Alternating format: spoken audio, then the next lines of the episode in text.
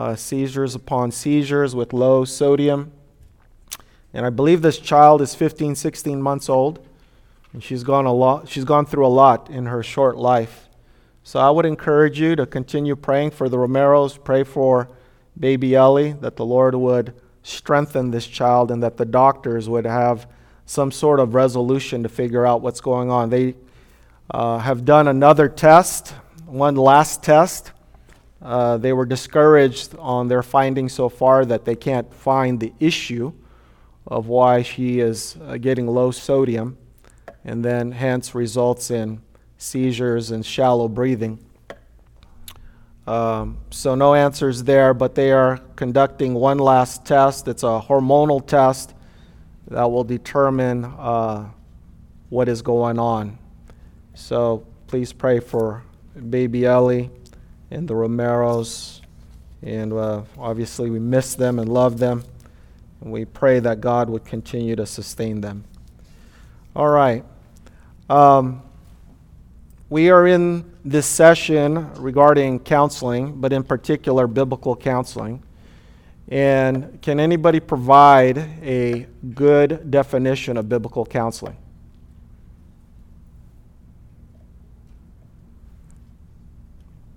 Anyone? Yes, Christian. I'll give it a try. Yes. Uh, being able to address uh, certain circumstances using scripture. Okay, addressing circum, certain circumstances with Scripture. All right? Just any Scripture? No. Things that pertain to that circumstance. Right. I think what I was pushing for there was Holy Scripture, right? We're talking about something that is perfect, that comes from heaven, comes from the Lord, down to man, the Word of God. So, do we have any place in Scripture that tells us that the Bible is sufficient in all these areas of life. And where would we find that? 2 Timothy 3:16. Let's turn there. And Sister Emmy, would you mind reading that out loud?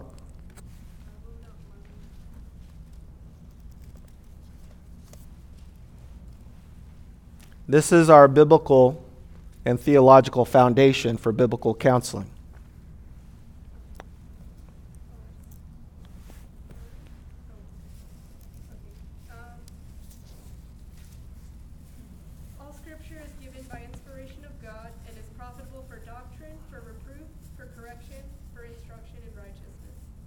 That the man of God may be complete, equipped for every good, good work, right? And I talked about this a little bit last Wednesday night, if you were here that the Apostle Paul is talking to, to young Timothy. And if you look at the previous verse, verse 15, the Apostle Paul tells young Timothy, You've learned something very good and something very special from your childhood. According to Jewish culture, Jewish parents were to train their children in the law starting at age five. And so the Apostle Paul tells young Timothy, Timothy, when you were a child, you had a mother and a grandmother that started to invest in you, started to teach you the Word of God, in particular, the law of God. And so, he's telling Timothy that this is a great blessing and a gift. And he calls this training something specific. He says the word or words in verse 15 sacred writings. Sacred writings, what is or what are the sacred writings? Because if we understand what that is, then it is able to make you, Timothy, what? What is it supposed to make Timothy do? What was, what's the result? What? Wise unto salvation, or wise for salvation through faith in Jesus Christ. So if you have the sacred writings, young Timothy, and you started learning this at age five by your mother and grandmother, it is going to make you wise unto salvation, right? Make you wise. And so, what, what are these sacred writings? I talked about it last Wednesday night. Verse 16. All Scripture. All Scripture is breathed out by God, theopneustos, or breathed out, or if you want to talk about the doctrine of expiation, theopneustos can be literally translated uh, the Spirit of God. Spirit of God in this sense is the Word of God coming to man. And this scripture is profitable or beneficial for several things. What is the first thing that scripture is beneficial for? Say it again, brother. Instruction, okay? So, teaching or instruction, that could be formal or informal. So, we're talking about biblical teaching. The second benefit is what? Reproof Okay, what is reproof? Correction. Correction. Okay, correction. I'm looking for another word. Discipline. Okay. What's another word? Rebuke. Reprimand. Right? That we get the idea. When, so when they're doing something or somebody's doing something wrong, the Christian is doing something wrong, it should rebuke them. The next benefit is correction. What's correction? What? Fixing. Fixing something what? That was wrong. Something that was wrong, right? I'm not living right. I've got to fix that according to the Word of God. And then lastly, training in what? In what? What is righteousness? Please, no Baptist lockjaw today. Let's talk. Okay? Let's talk. This is interactive today. Something in accordance with God's law. Something that's in accordance to God's law. Right. So there's a moral obligation, right? There's a moral standard. There's a standard of what is right and what is wrong, and for the Christian, we are to live morally according to what's right or righteous. Okay? So when we think about this, the sacred writings is all scripture. In all scripture, Old and New Testament, is profitable for teaching, for reproof, for correction, and training in righteousness. That is our biblical foundation in biblical counseling. If you, if you don't know this, I think I need to explain this that in the counseling world, in the world in general, there's three categories of counseling. The first category is secular counseling. This is like Oprah Winfrey that tells you, you know, buy this book, read this book, it's a great book, it's going to help you but it's not the Bible, right? So that's not going to work. Secular counseling is not going to deal with the issues of the heart. And the issue of the heart is what? Ultimately, say it sin. Right? Sin. So that leads to the second category. The second category of counseling is actually uses the term Christian with the word counseling, Christian counseling. Christian counseling is the best way to explain that is you take something that is perfect and you mix it with something that is imperfect. That is now like Oprah Winfrey with a Bible. Doesn't understand the gospel, doesn't love the gospel, doesn't love Jesus, but uses some Christian cliches and Christian slogans and mantras and makes it palatable for us or the general audience. And we say, oh, that sounds great. That even sounds Christian, right? The problem with that is what happens if you take something that's pure, perfect, and powerful and you dilute it with the world's system? You just tainted it, you just distorted it, right? So that's the second group of counseling. That's called Christian counseling. They will actually label themselves on the web right? There are private practices say, that say, I'm a Christian counselor. And that's exactly what they do. They take the Bible plus man's methods and put it together, which leads to the third category. And I'm sure Pastor Ed has talked about this, is biblical counseling. Biblical counseling. It's right here. We just read it. It's not something that we made up. Biblical counseling is rooted deeply in the Bible. We have a theology for what we do as counselors from the Bible, from the Word of God. My goal is never to put a brother or sister on psychotropic drugs, and it's never my goal to take you off psychotropic drugs. That's between you and your doctor. My goal is to present to you what the Word of God says. and only the Word of God. So, what we're talking about is when we use the term biblical counseling, we're talking about 100% the Scriptures and only the Scriptures. That's the category that, that I hold to because I believe that the Word of God does this, right? So, we have a good idea of what biblical counseling is. Why is biblical counseling needed, though? Yes. Well, because in today's world, we're being attacked all over the place. Okay. Anti-Christian, anti-God, anti-Christian. We never look to Jesus or God's word first. Okay. I would argue it's also a part of the Great Commission when Jesus says that we are to disciple the nations, so and teach them to obey all that I have commanded you to do, so that, that counseling is kind of inherently part of the discipleship. Yeah, good good definition. So obviously as a church family, we believe in discipling others because Matthew 28 says to go make disciples of all the nations.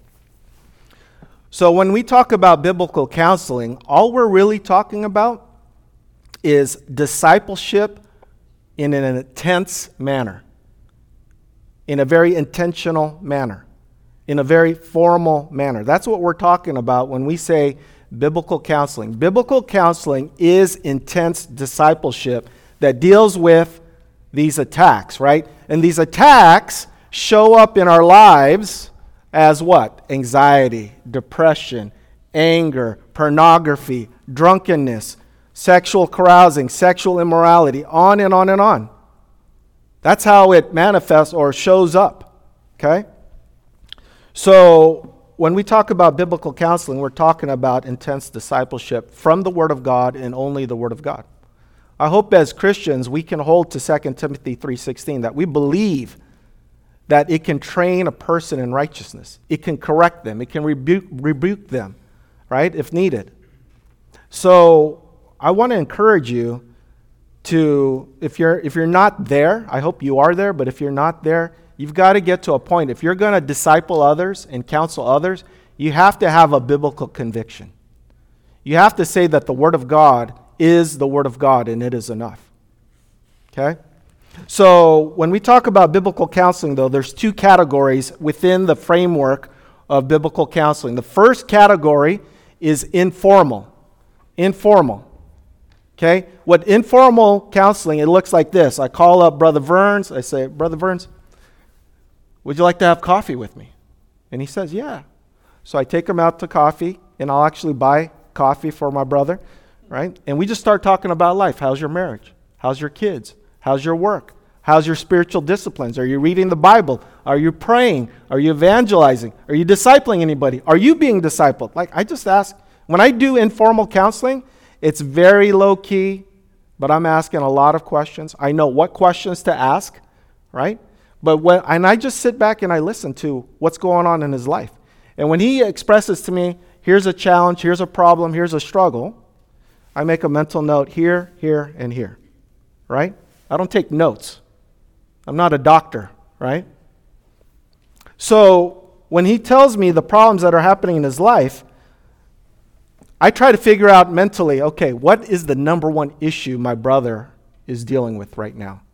Because I only have so much time, right? So I'm trying to narrow down what's the number one problem. So today is mainly practical, okay? I'm talking about biblical counseling on a practical level.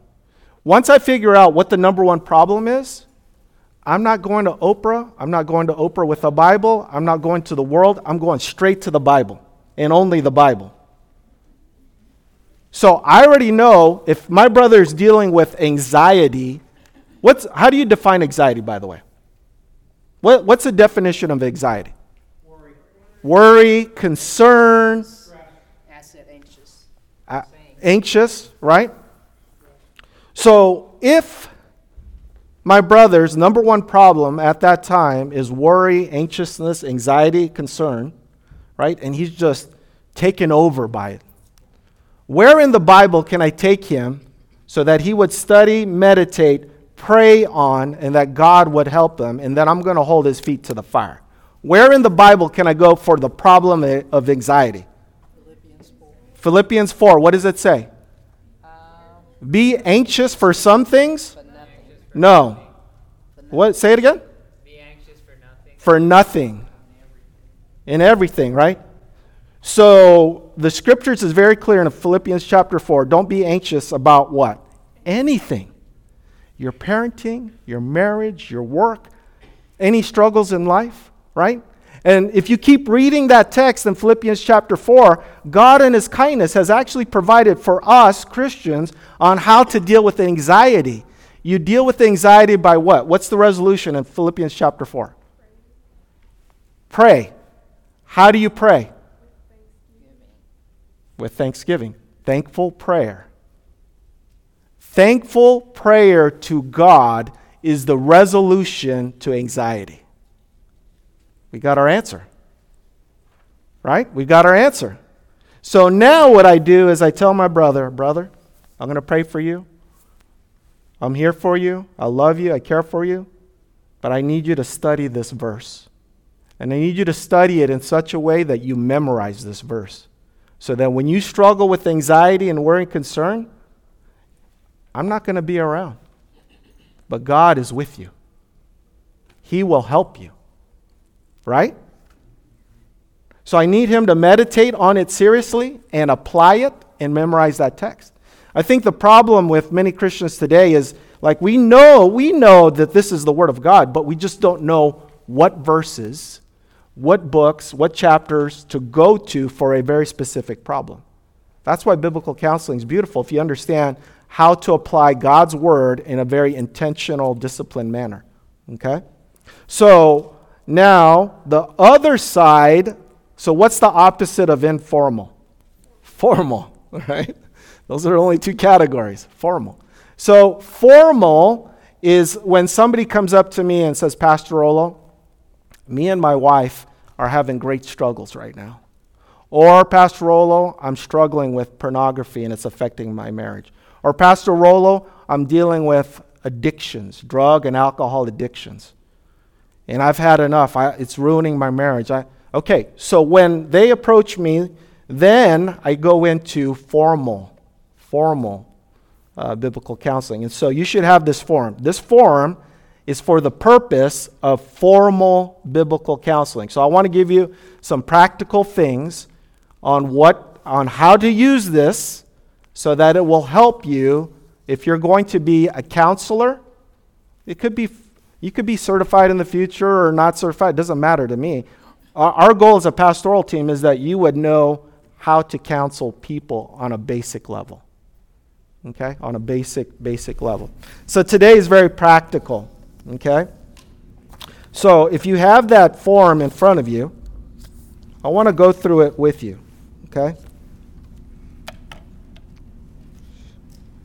It's called the PDI personal data inventory. And the reason that this is important is if you understand the questions and the right questions to ask, and you know how to take decent notes or good notes, then you'll have information to be a good biblical counselor for your brother and sister in Christ. Okay?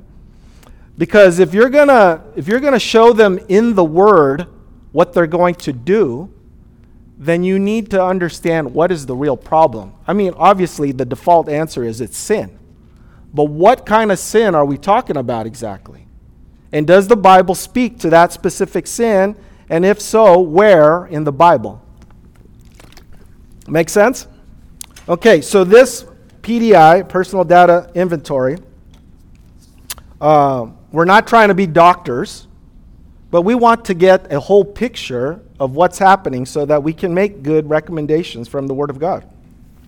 So, this first section is a personal it says personal identification. It's basic information about the person. I don't need to go into great detail, but I want to highlight a few areas. Uh, one of those areas is sex. Back in the good old days, there was two sexes, male and female, and there's still two sexes, male and female. But if you're going to counsel people, you're going to run into people who are saying, I'm a man but I identify as a what? Woman. Or I'm a woman who have identify as a man. So you're going to run in today's culture, in today's world, you're going to run into all sorts of situations that um, are weird. Okay, let me just say it like that. Um, the next one is referred by. Oh, let me back up a second. So, when it comes to sex, it's important for them to say how they identify themselves. Because if you're running into transgender, transsexual situations, you're going to use that to as a jumping platform to what does the Bible say about biological identity. See, what I love about the Bible is that when it comes to how the world was created, how sin came into the world, who God is, and how families were created, and how marriage was institution, and the purpose of procreation, and where the world is heading, and is there any hope? You can get all of that in Genesis 1 through 11. Genesis 1 through 11. So if you don't study any other part of the Bible, now don't hear, don't hear me wrong. I want you to study the whole Bible. But if you got time, study, I mean, Genesis 1 through 11. Genesis 1 through 11. That's going to help you out on how to look at the world from a biological sexual standpoint, okay, that God has created. The next thing is in the personal identification segment or area, all of this is self explanatory, right? Is years. Years. Well, how many years have they been working? So, what, and the reason I bring this up is when a person says, I'm depressed. And I said, Well, why are you depressed? Well, I, I don't really know. I just feel depressed. And then I, I see here that this person can only hold a job for three to six months maximum at a time. Do you think those two are connected? If you can't pay your bills and put food on the table, do you think you're going to get depressed? Yes. So if they say, I've only been at this employer for a year or less, and the maximum time I've ever had at a job was a year or less, you're onto a certain trend right now. Okay? Also, the marital status is important. You want to know where they stand maritally. Moving on to marriage and family. All of this is self explanatory again, but it's helpful to know if they do have a spouse, what's the spouse's occupation? And how long have they been employed there? Now, let me give you a reason why that is going to be helpful. Uh, I ran into a situation where a brother was having problems in his marriage, and the brother would say, Well, you know, I just don't like my wife's job. She works long hours, she works weird hours, she works all sorts of ungodly hours, and it's affecting our marriage. I said, Well, what does your wife do for a living? Well, she works a job as a stripper. So, do you think that's going to affect a marriage? If you don't think so, you may want to think again that is going to negatively affect a marriage. Okay? So it's important to know what the spouse does, how long they've been working there. And then it says in this marriage and family section give a brief statement of circumstances of meeting and dating. You're asking them, how did you two meet? And then eventually the question is going to lead to how long did you date, or how long did you court, or how long were you engaged? to the time you were married. Now, we live in Vegas. The challenge with Vegas is you can meet somebody today and get married in the next 60 seconds. All right? Just go down to the, the county courthouse or the local drive through chapel, whatever you prefer. So, you want to know their history of what's going on, how they met. Have either of them been previously married, and to whom? You know, I have military buddies who have been married not only once, not twice, three times or more, right? So you want to know how long they've been married and who they are married to. And if they've ever been separated for their wife, right? I hope we understand that. They're legally married, but they're physically separated. Okay? There's a time to be physically separated. And as a pastor, if I hear that a woman is being physically abused by her husband, that's the first thing I'm going to do is make sure this woman is safe. I'm going to put her in a safe place. I'm going to recommend she goes in a safe place. I'm going to tell the husband, don't you touch your wife again. If you do, it's going to end up bad for you, right? We need to work through this. We need to work through this. So, uh, have, have they filed for divorce, either one of them? You know, if you see a person married, divorce, married, divorce, married, divorce, do you think there's a bad trend? It's bad enough to have one divorce. But we live in a culture now where multiple divorces happen all the time. And what does that say about their view about marriage? They have a low view of marriage, right? I'm going to stay in the marriage as long as it works for me. But as soon as you offend me, I'm leaving. Okay? That's an ungodly position. Fuller, Yes, ma'am. uh, when you were talking about the wife being beaten, this day and age, some women beat men. Have That's true. Encountered that and had, had to tell a man he needs to separate? Okay, so uh, Sister Lucretia asked or said, you know, we live in a culture where women beat up on men. I've heard it, I've seen it, I've experienced it, and I've had to ask the man to get out of the house, right? Go get a hotel, go to a safe place, go to your family for a while, and then let's work on, a, on how to resolve this whole situation, okay? Uh, then you see a section here for children. In Las Vegas, uh, there are many blended families, right? You're going to have stepchildren involved with biological children. So you want to just have a little bit of information and do they live with the parents or not? The reason I'm asking that is because I need to know who influences who. I need to know who influences who. Are their parents still married? You know, there's a lot of children who have now become adults who've grown up in uh, separated homes or broken homes, uh, parents who are divorced. And, you know, many parents know that it's going to affect their children when they get divorced. They just don't know how deep that result is. And so we need to know hey, are your parents still married? Are they still living? Do they live in the local area or have they moved on? This is important as well. Parents' religious convictions. Are they believers or not? The reason we ask that question is because one of the parents or both of the parents, if they have any religious background, they have discipled their kids in one form or fashion. Sometimes positive, many times negative. But if I know the religious convictions of how they were brought up, then I understand the framework of how they think, right? Of how they think and why they operate the way they do. Describe your relationship to your father and to your mother. That section there. Many times, if you do formal counseling, and you're filling out this personal data inventory, you're going to hear a lot of deep hurts in this section right here. You're going to hear a lot of broken hearts from this section right here. Because many people will say, you know what? I love my dad, but I hate my dad. He was an alcoholic and he beat me and my mother all the time. I love him and I hate him. I wish he would die. That's my relationship with my father, Pastor Rolo. You're going to hear deep, broken hearts and pain. Okay? You got to pay attention and listen to what they're saying about their father and their mother. If there's any siblings, brothers or sisters, do you or did you live with anyone other than the parents? Again, the idea behind that question is who has influenced this person growing up? Okay? So that's the first section or two sections personal identification and marriage and family.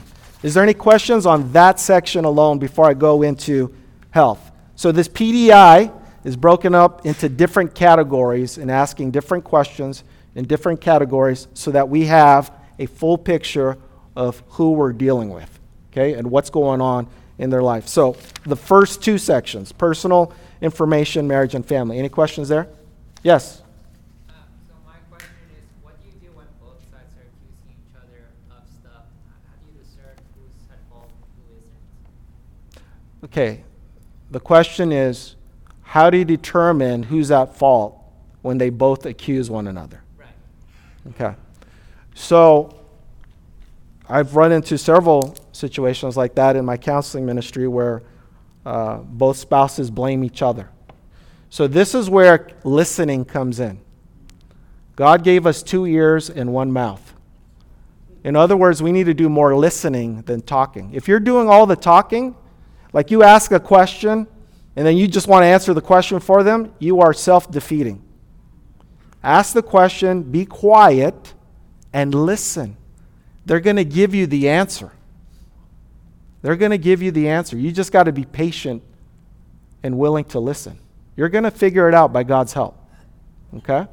So I would just encourage anyone ask the question, be quiet, and listen. You're going to figure that out. All right. I know that probably didn't answer your question, but all of that is case by case, right? You got to listen. Let's move on to section number two health. Health. It says here, describe your overall health. I've run into counselees that have not seen a doctor in 10 to 15 years. I think that's fine if you're like 15 and under. But if you're an adult and you haven't seen the doctor in 15 to 20 years, do you think there's something possibly wrong, maybe with their blood results or blood workup or anything? It's possible, right? It's good to go see a doctor, right? God gave us doctors, let's use them. So they'll say, Well, my health is good. And then you'll ask them, Okay, your health is good. Are you, do you have any chronic conditions, illnesses, injuries, or handicaps? Okay, you want to know uh, what their background is. And then you want to know when was the last time they saw a doctor? What was the report of their last blood work? Okay? We're not trying to be doctors. We're just trying to figure out how are they how are they physically? Do you think their physical health affects anything of their spiritual health? Yes, does. The two are deeply connected. Why? Because God made us that way.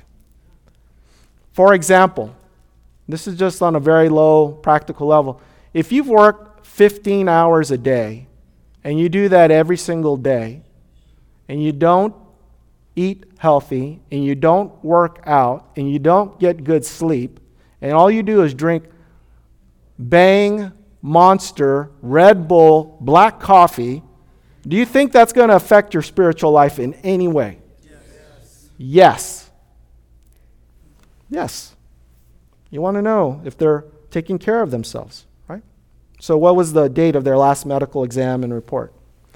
Uh, again, highlights. Are they under any current medications or dosages? All right? You want to know uh, what they're taking. Sometimes you're going to run into people who have high blood pressure, right? And they're taking some sort of uh, medication for that, or high cholesterol, or heart issues, or whatever. Just write down what, they, what they're taking. Uh, but also, what's important is are they on any psychotropic drugs?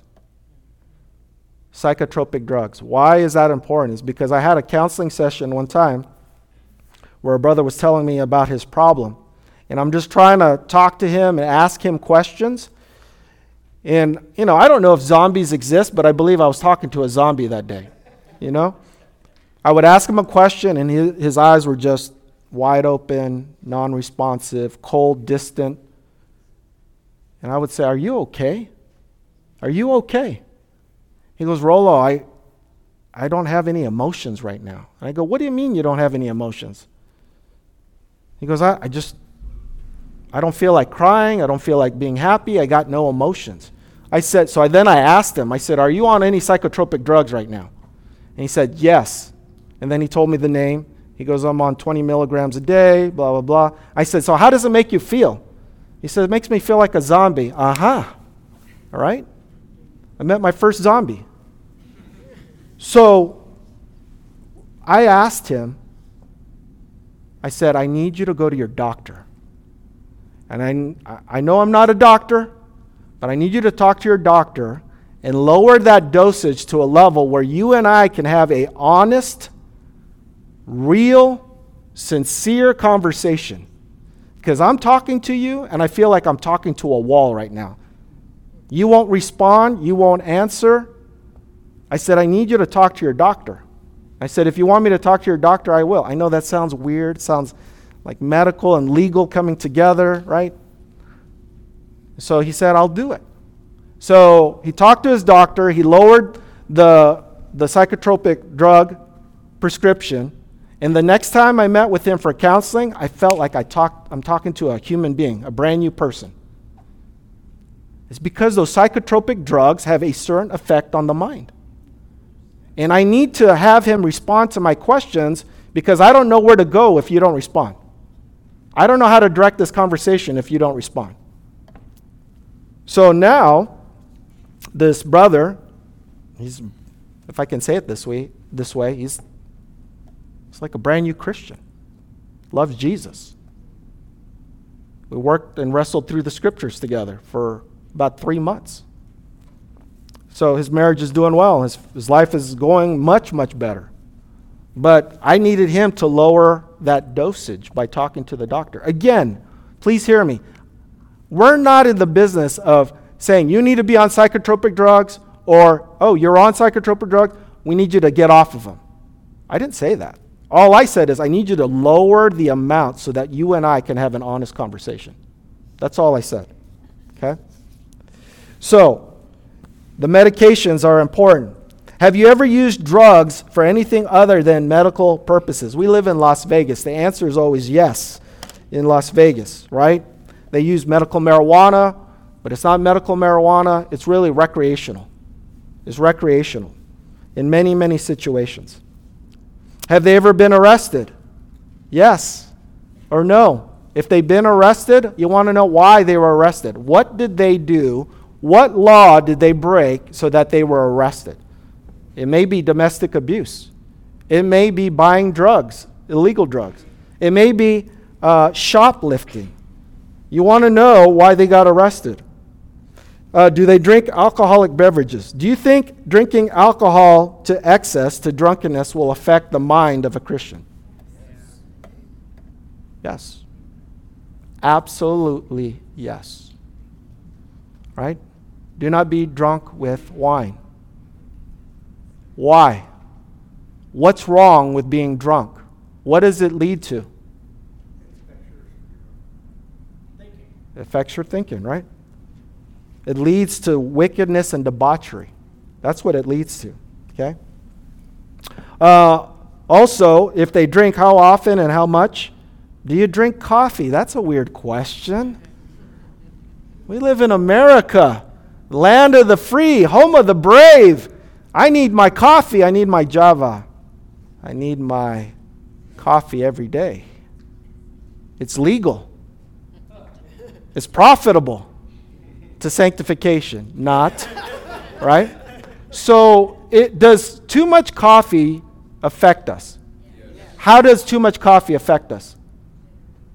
Jittery, shaking, anxiety. It definitely, I, I know in my life, like if I drink too much coffee, I will stop trusting the Lord and to take care of things legit.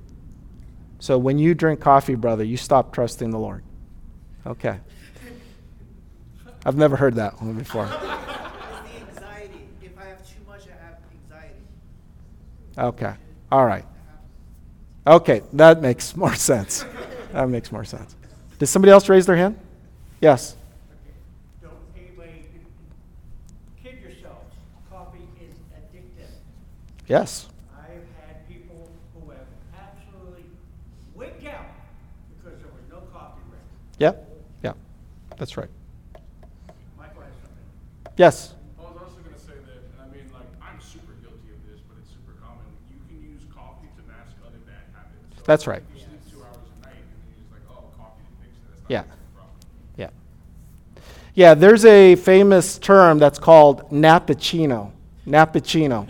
And what you do is you drink strong coffee because if you're uh, accustomed to working long hours, hard hours, when you get tired, you drink strong coffee, take a nap, and when you wake up, you're ready to go again. So they call it nappuccino, right? Um, you want to be careful how much caffeine you take, right? You want to be careful. That's important. All right. So, caffeine products, tobacco products, and then this last question under health, I'm sorry, on this page says describe your normal sleeping schedule. So, a normal sleeping schedule is six to nine hours of sleep. If they get six hours, that's good. Nine hours, good. Anywhere in that range, good. Okay? But if you find somebody who's sleeping only two hours a day, do you think that affects their decision making? Do you think that's possible to lead to sin? Yeah. Yeah, absolutely. Okay? So keep that in mind. You want to know are they sleeping well or not sleeping well? Have you ever had interpersonal problems on the job? Have they had any severe emotional upsets? Have they seen a psychiatrist or counselor lately? Okay? And this one question Are you willing to sign a release of information form so that your counselor may write for a social, psychiatric, or medical records? I have people fill that question out, but I've never had the need to actually ever exercise that. They're willing to cooperate and work together and help. So that question is there. Now, any questions on health before I go to spiritual? Because spiritual, I want to make sure I cover this in the time that I have. Because everything is leading to the spiritual section. Everything is leading to the spiritual section. Any questions on health? Yes, ma'am. Is it a red flag for you as a counselor if a person puts no or if they're willing to release information for these? Yeah, so Sister Emmy said if they say no to the release of medical information, is that a red flag? In my mind, it's yes, it's a red flag. I don't press it unless I need to. But I, I won't say anything. I'll just make a mental note. Okay? Any other questions before I go to spiritual? All right, spiritual. This is important, okay?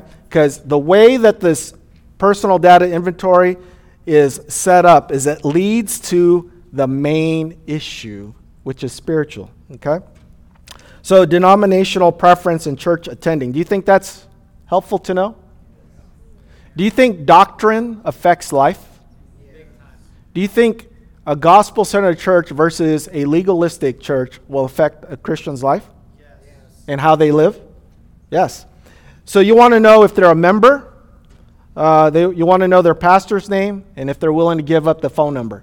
That right there can get a little bit tenuous because they will say many times, at least from my perspective, yes, Pastor, I've been a member of this church, another church for 10 years.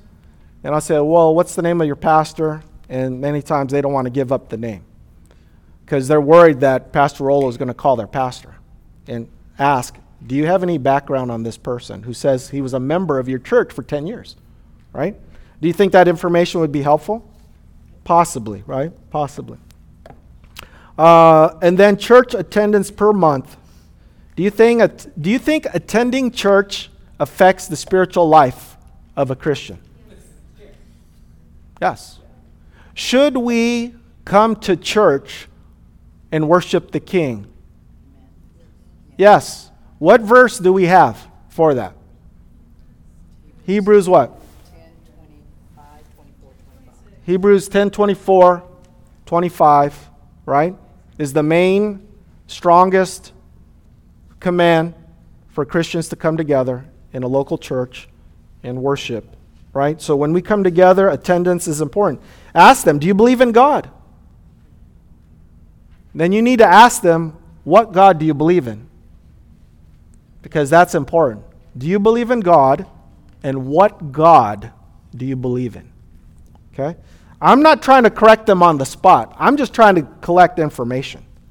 Okay? Because once I collect all the information and I connect all the dots in all these areas, then I know the game plan and the pathway of which scripture, which text, which verse I'm going to apply to this number one problem, which book and verse and chapter I'm going to apply to the second problem. I know which verse to apply to the third problem. Why? Because biblical counseling is all about the Bible. We believe that the hope is in what? The hope is in Christ. The hope is in the gospel. Yes, ma'am.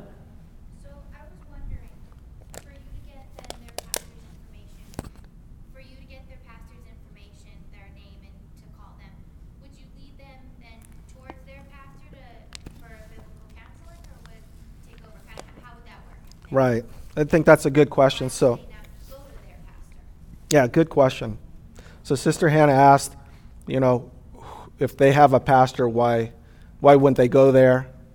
Okay, so my pastoral philosophy is this: if you're a member here, one of the pastors should counsel you, because why you've covenanted with us and we've covenanted with you.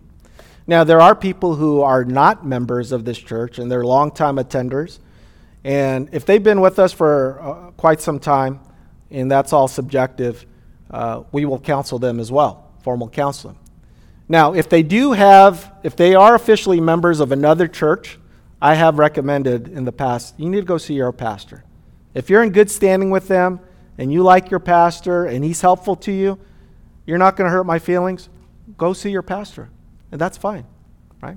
Go see him. Does that help? Why would they come to you to begin with? Yeah, I know it's a weird dichotomy. Um, I don't know the answer to that. You know, it, I, it, people want to talk, and I just think they need wisdom on who to talk to, right? Who, th- who they need to talk to. Sometimes gaining wisdom means that you speak to more than just one, uh, personal Okay. spiritual leader. Sometimes you have to speak to a number of them. Wow. So safety and a multitude of counselors. Okay. Here's another important question. Uh, would you say that you're a Christian or you're still in the process of becoming a Christian? Have you been baptized? Right? How often do you read the Bible? Are you involved in ministry? Do you see how important these questions are? Because you want to know is there any spiritual life? If there is spiritual life, how much spiritual life is there? One way to figure that out is to see how active they are in service. Usually, those who see God as great and glorious as He is, and he, they love the gospel, they love Jesus, and they want to serve, they're going to be active. And normally, those who are active, in general, are usually healthier biblically. Okay? They love being with God's people. They want to serve. They want to be under the authority of the Word of God. Right? They don't want to hang out with the world. They don't want to do the things of the world. They want to be with word driven, Christ centered people. Okay? So that's good to know as well. Uh, another question here Have you ever been discipled? Yes. Oh, yes. I have two questions. I want to clarify. One thing you just said was, if it's people in our church body, members of our church, you feel that they should be getting counsel from one of the four pastors. Is that, Yeah, I'm talking, we're talking, we're in the section of formal counseling, not informal. you mean like discipleship? No, formal. Amongst the, the body here, discipleship, formal counseling should be done with one of the pastors. Yeah, so when I say formal counseling, I'm saying that somebody has a very serious, deep problem and they want one of the pastors to step in. Formal counseling. Now, informally, we can counsel each other, informally. I've been labeling that congregational care, and we should. God has blessed this church. There's quite a bit of people here, praise God. But, you know, three or four pastors can't counsel 150 people. We just don't have enough time, so therefore we need people to counsel each other informally. So I'm talking primarily formal. The second question is, do you have anyone, everyone that you're gonna sit down with fill out that evaluation assessment form? On formal counseling, yes. Informal, I'm not doing it on informal, but formal, yes. So membership, people, we're gonna disciple a couple for a while, we know them very well, we may not fill this out. Yeah, so you, you can make that call. If you know them very well and you know the ins and outs, then great. But nine out of 10 times, you need extra information, right? You need to know what's going on. Because once I, fi- again, once I figure out what problem number one is, problem number two, and problem number three, I've got exact book, chapter, and verse that I'm going to take them to.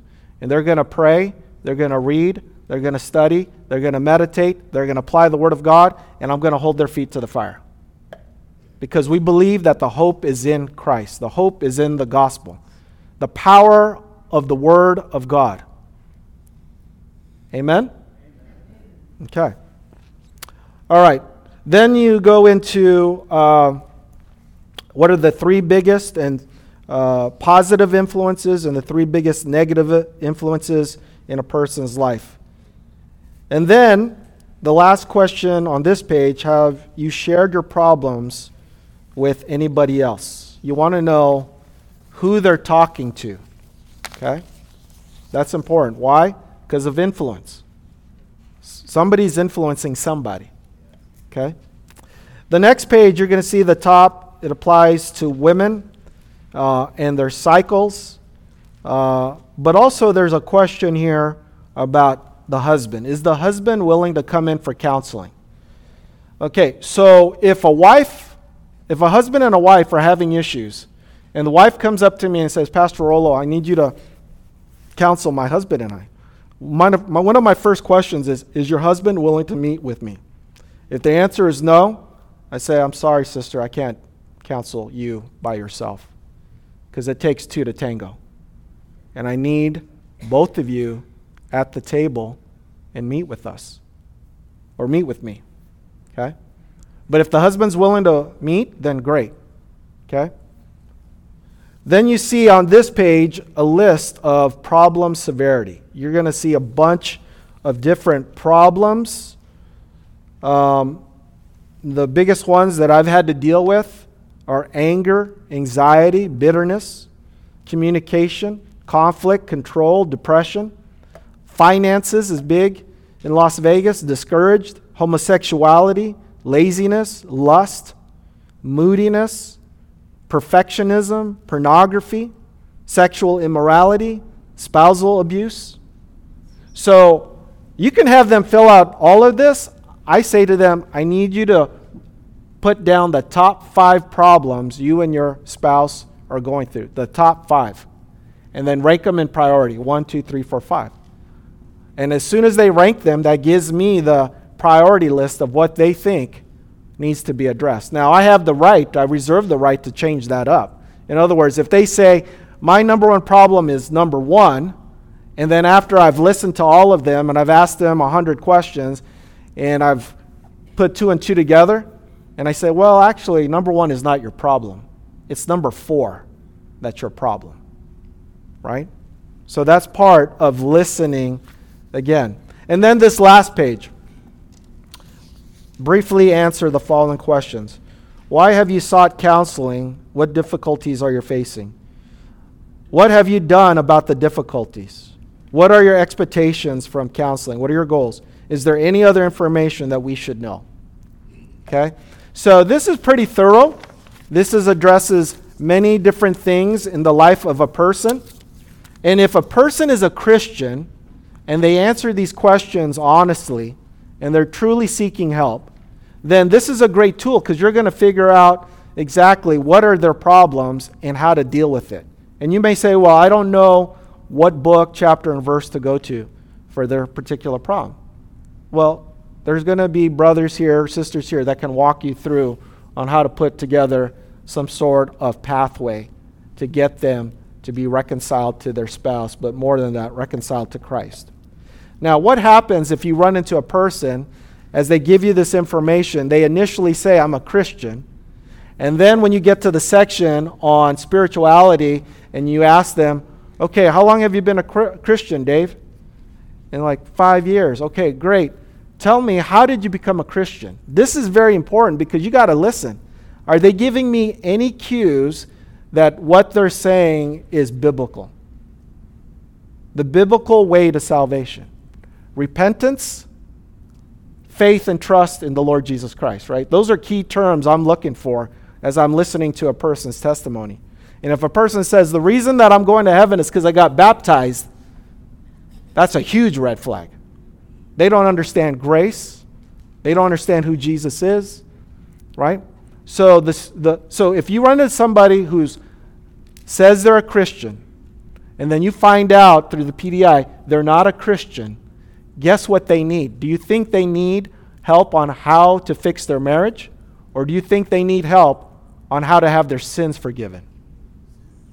What do you think is a higher priority at that point? They need Jesus. They need to deal with their sin. They need to be what? Reconciled to God through Christ. They need to know that Jesus Christ is the only Savior and mediator between God and man. They need to know that God loves those who repent and trust in Him. That those who repent and trust in Him have all their sins forgiven. That's what they need. And if a person says, I'm not a Christian, but I need counseling, you use that as an opportunity to what? Not how to fix their marriage. They need, a, they need the gospel. So if you understand how biblical counseling works, it's all about the Word of God, it's all about the glory of Christ, right? That the Word of God has power to change the hearts and minds of people, right? Then we need to be biblical in all that we do, and you can use it for intense discipleship, aka biblical counseling, or evangelism, or both. Do Christians need to be reminded of the gospel? Yes. Yes. You use it for evangelism or discipleship, intense discipleship, or both. So, any questions? Actually, I can't take any questions, sorry. Um, but if you have any questions on how to use this, please let me know. Pastor Ed, Lord willing, will be in the back here in two weeks because next week is what? REFCON. All right, let's pray. Father, we're grateful that there's hope in the gospel. Your word is true, infallible, inerrant, authoritative, sufficient. Our hope is not in this world, O oh God. Our hope is in the gospel of the Lord Jesus Christ. Help us to see that and embrace that. Help us to be good counselors for your glory, for the benefit of our brother and sister in Christ. Bless us, Lord. Help us, equip us by your grace, by your word, by the aid of your Spirit. We thank you for Christ, and we bless you. In his name we pray. Amen.